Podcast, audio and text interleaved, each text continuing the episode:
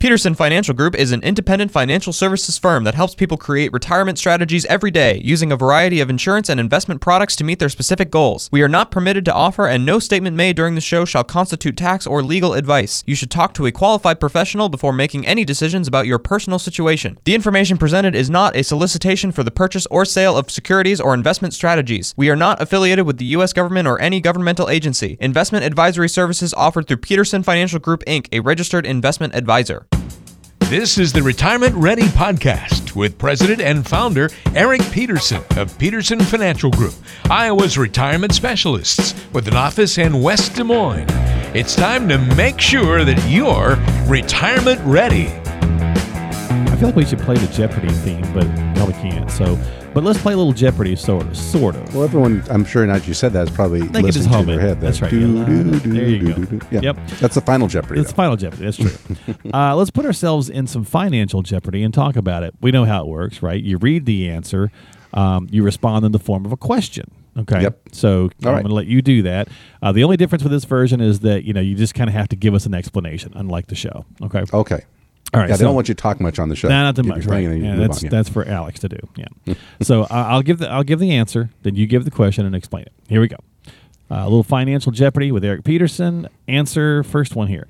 Known by man for its high fees and broken promises, this financial product has given a bad name to some of its cousins. Uh, that would be what is a variable annuity? Ding, ding, ding. Very nice. Yeah. Yeah. Was that that was Now- that for hundred, right? Yep, the cousins. Um, you know, there's the fixed annuity, and then there's the fixed index annuity, and there's also the immediate annuity. So they all have that last name, kind of like if they had the uh, the Hatfield and the McCoys, right? There Those two famous families. So Right. it's they're in the same family because annuities have to be issued by insurance companies. They're the ones that issue them, and so a fixed annuity is going to be a fixed interest rate the insurance company declares.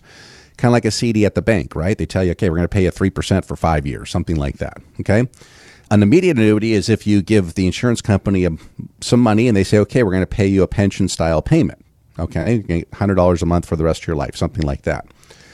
A fixed index annuity is the one that we talk about where, you know, the insurance company said declaring the fixed interest rate they're going to pay you, they're taking that interest and they're using it underneath to buy options on the stock market. If the options work out, they give you some of that. If the options don't work out, you get a zero. The variable annuity, it's actually the money's not with the insurance company, it's actually in investments. They call them separate accounts, but they're basically mutual funds. If it walks like a duck, talks like a duck, it's a duck. So they're mutual funds, they're pooled investments. Now, what they give you is they give you the stock market opportunity, which people want, but they can also place some guarantees around income and death benefits and those kinds of things. So they sound they sound very appealing. Who doesn't want the market or six percent growth or something like that? You just got to read the fine print. And most of the prospectuses on these things are about 350 pages long. And they don't give them to you anymore. They give it, they say go to the website or they put it on a memory stick or something like that now. So, you ever been to the Wisconsin Dells, Mark? Uh, boy, a long time ago. Okay. Well, there's this famous thing there called a duck boat, right? Right, right. Okay, so a duck boat is a World War II vehicle.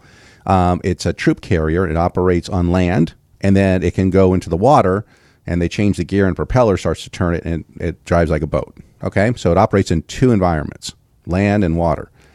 Not efficient in either one, because on land, I think it gets four miles to the gallon. It's very clunky, and in the water, it's slow. I think it actually passed by real ducks. You know, if they if they paddle fast enough. That's what a variable annuity tries to do.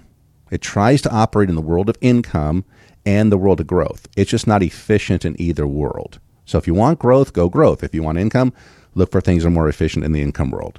But because of its high fees, high expenses, and losses that it can incur, it gives a bad name to the other cousins. So people think annuity, they think all the same. Even that big, you know, person that advertises all over the internet, you know, if I hate annuities and you should too. Well, that's what he's talking about. They're talking about variable annuities. You know, they don't say like let's say they're brothers, let's say they're Hatfields, but you got one brother that's good, Jeb, and the other one that's bad, that's you know, whatever. Hey, I'm not like the rest. I Ezra. Yeah. Maybe Ezra's the bad one, Jeb's Yeah. the good one. Yeah. But because of what Ezra does, you blame Jeb. There you so go. same Yeah, thing. Yeah. I swear I'm not like my cousins. There you go. All right. Right. So good job. So that was for a hundred. Uh, let's take financial for uh, for two hundred. All right. So the this requires a financial advisor to put his client's best interest before his or her own. Unfortunately, not all financial professionals are governed by it. What is the fiduciary standard? Okay. So the fiduciary standard means just that. The advisor has to put the client's interest ahead of their own, and they have to disclose conflicts of interest. Now, that does not mean that a fiduciary will re- have a better rate of return than somebody that's in the world of suitability, which means they have to prove that's suitable for you. But if you're trying to find somebody that you think is going to be in your corner, which is what you want when you have an advisor, right? You want them to be on your side, not working against you. And so, the world of suitability, they don't have to disclose it. They say, hey, I recommend this product. And the reason I'm recommending it is because I get more kickback if I recommend it. That just seems to tarnish the recommendation. Mm-hmm. Versus a fiduciary, it's going to say, hey, well, I guess an easier way to describe this is someone put this out years ago. It's pretty brilliant. It's a di- difference between a dietitian and a butcher. So, if you went to the butcher, right, this would be the world of suitability. You're gonna say, "Hey, what's good?" They're gonna tell, "Oh, we got all this great, you know, we got some good chops in, we got the steak It's over good. here." Right. Everything's good. That's right, right? He's not going to tell you, hey, you're looking a little thick around the middle. Maybe you should get a piece of fish, right? Where the dietitian's going to take your labs, take your measurements, and they're going to say, hey, eat more fish or eat more chicken, right? They're telling you what's in your, what's in your best interest, not just what's most tasty. Right, Okay. right. And so that's the difference between the fiduciary and the broker is the dietitian and the butcher. Yeah, I can't think with I can't think of the butcher thing without the Tommy Boy scene though. That's the that's, but we won't do that on the radio. Good look at a T-bone by right. Yeah. Yeah. If you don't know that scene, folks, go check it out. Tommy Boy and the uh, T-bone scene, Sid- the butcher scene. All right. So very good. You're doing very well on the Jeopardy here, as we expected you would. And of course, if you've got some questions, get on Eric's calendar. Uh, if you're worried about being in some financial jeopardy of your own, reach out to him at 515-226-1500. Uh, next one here. This financial phenomenon, Eric, is thought by some to be imminent and by others to be far off in the distance. But there's no denying that it will eventually return. and that is what is a market correction? Ding ding, you got it. Yep. So corrections happen, and economists have predicted, um, f- I think, ten out of the last four. So they're always going to predict a correction, and there's always going to be corrections. There's always going to be ebb and flows Right. to the market. Um, it's just the nature of it, and so because everything is kind of forward price when you're when you're looking at a value of a stock today, that price the analysts have dictated okay based on future earnings. Well, the future hasn't occurred yet, so some things can change that, right? Like, let's say we have a shutdown of our total economy that impacts the stock price, doesn't it? Let's say they uh, have labor disputes or um, they have uh, a launch of a bad product or there's regulatory that can come into that, right? What if all of a sudden Congress passes a law and what they do is now illegal, right? Mm-hmm. So that's why there's a change to this stock price based on what's happening in the future, which hasn't occurred yet. So it's always going to happen. The key to success in the market is being able to weather these corrections by not having to sell those and lock in the losses. And then when they are up, you should do the smart thing and maybe protect some of those gains. So there's always going to be an ebb and flow, but if you look at the long term trend of a stock market, it's always up. But if you look at it granularly, you know, on a on a day by day tick or week by week, there's some negativity, kind of like an EKG chart. If you look long term, it looks like a mountain. So the key to success in stocks is not being scared out of them when the correction does occur. All right. And that's having a plan which addresses that. And you're doing very well on Financial Jeopardy, again, as to be expected. Uh, this one, next one here for you, Eric. Mandated by the IRS, this forces retirees to drain their retirement accounts whether they want to or not. What are required minimum distributions? That is correct. And actually, you can. Uh, it doesn't necessarily have to be retirees anymore. It could be beneficiaries, beneficiaries of a parent's account. hmm Yep. So they're forced to take that money out as well. But they're required to drain it all by the tenth year. Um, what the required minimum distribution is is when you reach age seventy-two now.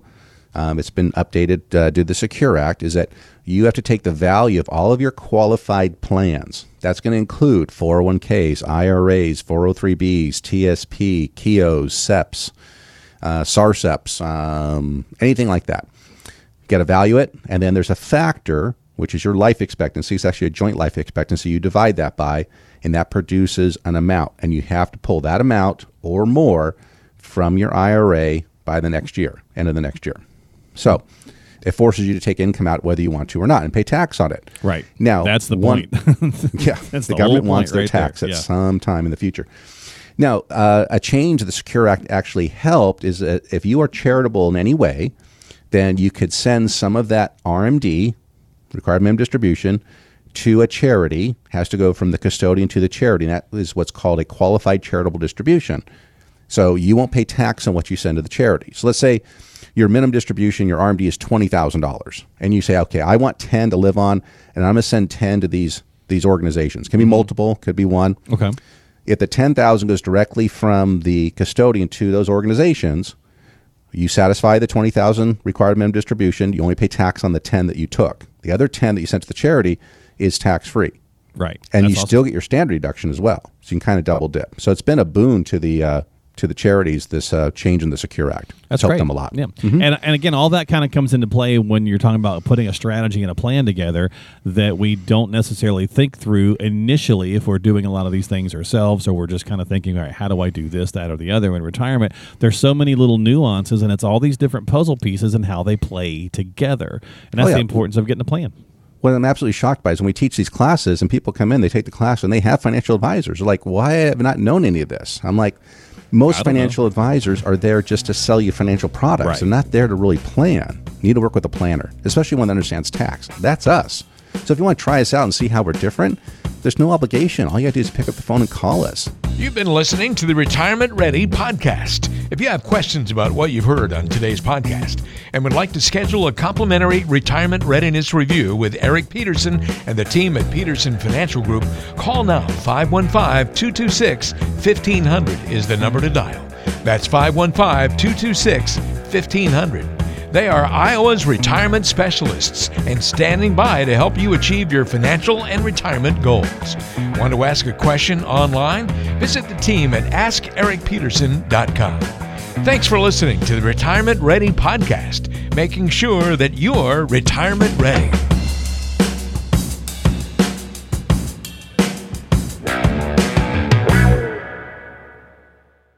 Did you know that Eric Peterson also has a radio show?